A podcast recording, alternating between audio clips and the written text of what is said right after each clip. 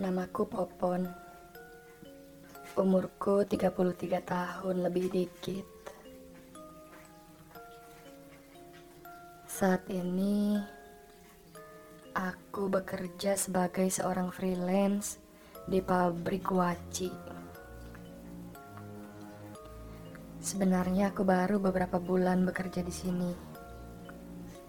Tapi aku merasa sangat betah sekali di sini karena aku bisa makan kuaci sepuasnya sampai bibirku jontor. Tapi sekarang aku mau menceritakan pengalamanku waktu pertama kali bekerja di sini. Pengalaman yang selalu membuat bulu mataku merinding kalau mengingatnya. Hi, Sedikit cerita, pabrik kuaci ini sudah berdiri sejak zaman penjajahan. Jadi bentuk bangunan gedungnya pun masih sangat jadul sekali. Konon katanya dulu bangunan pabrik ini adalah tempat para tentara penjajah berlatih senam zumba dan bermain bola bekel. Hari itu, seperti biasa aku pulang kerja jam 4 sore. Aku pun segera memesan beca online untuk pulang. Ya, walaupun jarak rumahku cukup jauh, tapi aku senang sekali menggunakan beca online. Karena tempat duduknya yang besar. Wajarlah Pantatku kan semok dan bahenol. Jadi butuh tempat duduk yang lebar. Kebetulan rumahku itu berada di daerah dataran tinggi. Jadi jalanannya cukup menanjak. Mamang beca itu pun terlihat semangat dan ceria sekali mengayuh becaknya saat itu. Tiba-tiba Astaga. Aku mendengar ada suara seperti ledakan. Mamang becak itu pun segera menghentikan becaknya. Dan aku segera turun. Aku mengira mungkin ban becak itu pecah. Saat aku melihat ban becak itu satu persatu, tak ada yang pecah. Namun tiba-tiba Astaga Ternyata yang pecah itu bukan ban beca.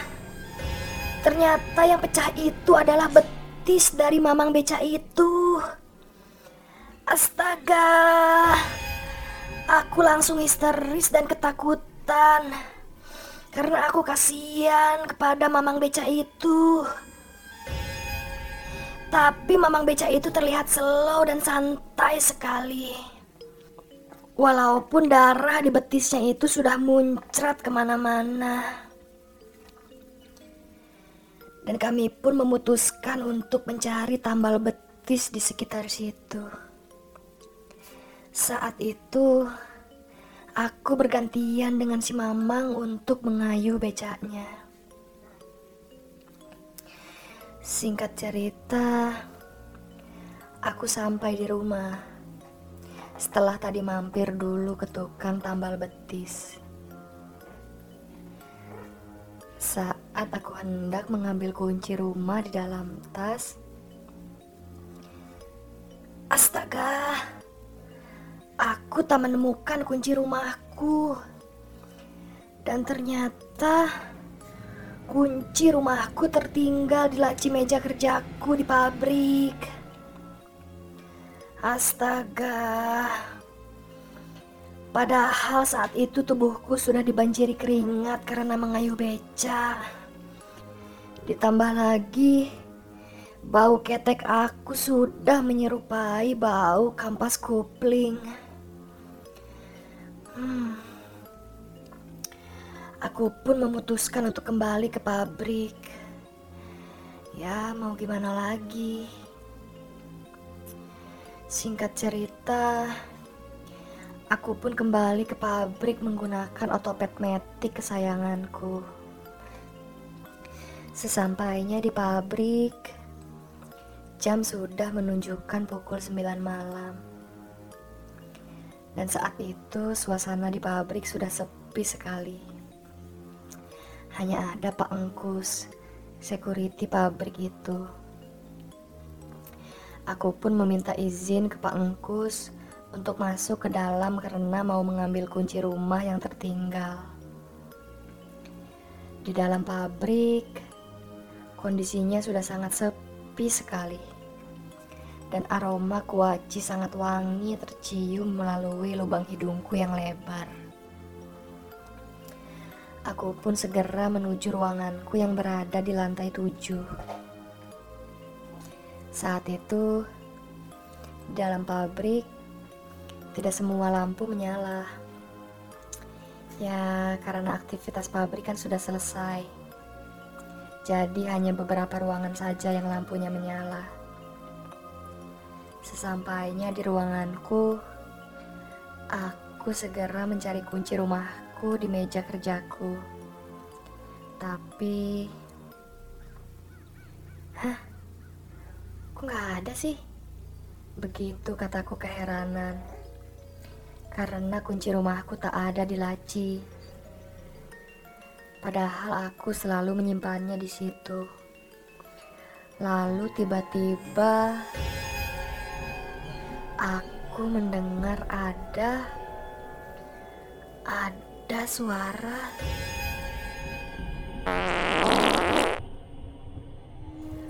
Astaga. Aku pun mencari dari mana asal suara itu. Dan ternyata suara itu berasal dari bawah meja kerjaku.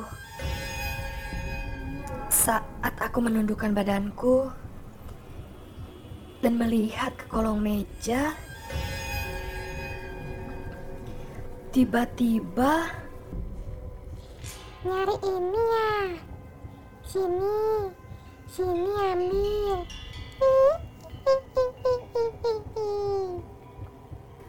Astaga. Tepat di kolong meja kerjaku ada seorang se se seorang nenek-nenek yang memegang kunci rumahku.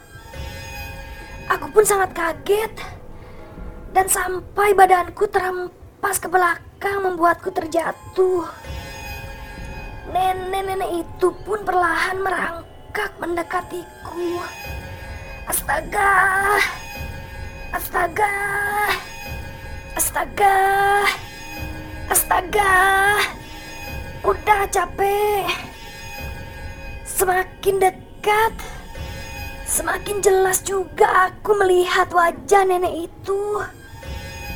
Kulit wajahnya sangat kencang dan mulus sekali.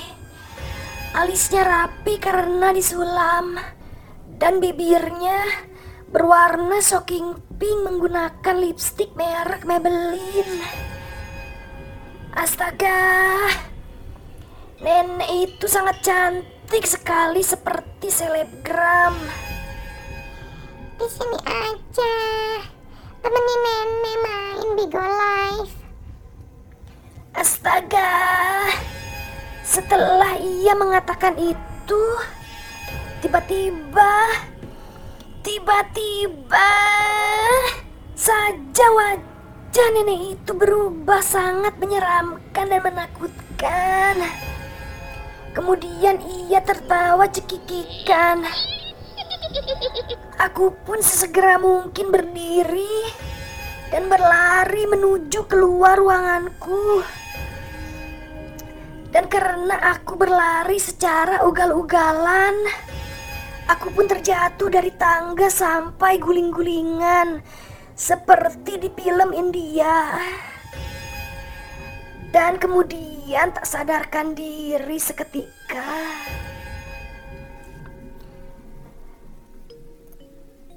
Kemudian aku tersadar karena aku merasakan ada yang menampar-nampar wajahku. Ah, Ternyata itu Pak Engkus yang sedang menyadarkanku dengan menampar wajahku menggunakan sendal jepit. Saat itu aku berada di pos security. Pak Engkus pun bercerita kalau yang menggangguku semalam itu adalah nenek-nenek mantan pegawai pabrik yang meninggal karena makan kuaci sebanyak 17 kilo. Lalu kemudian nenek-nenek itu overdosis kuaci. Begitulah pengalaman seram suram yang pernah aku alami. Semoga pengalamanku ini bisa memberi inspirasi dan memotivasi kalian semua.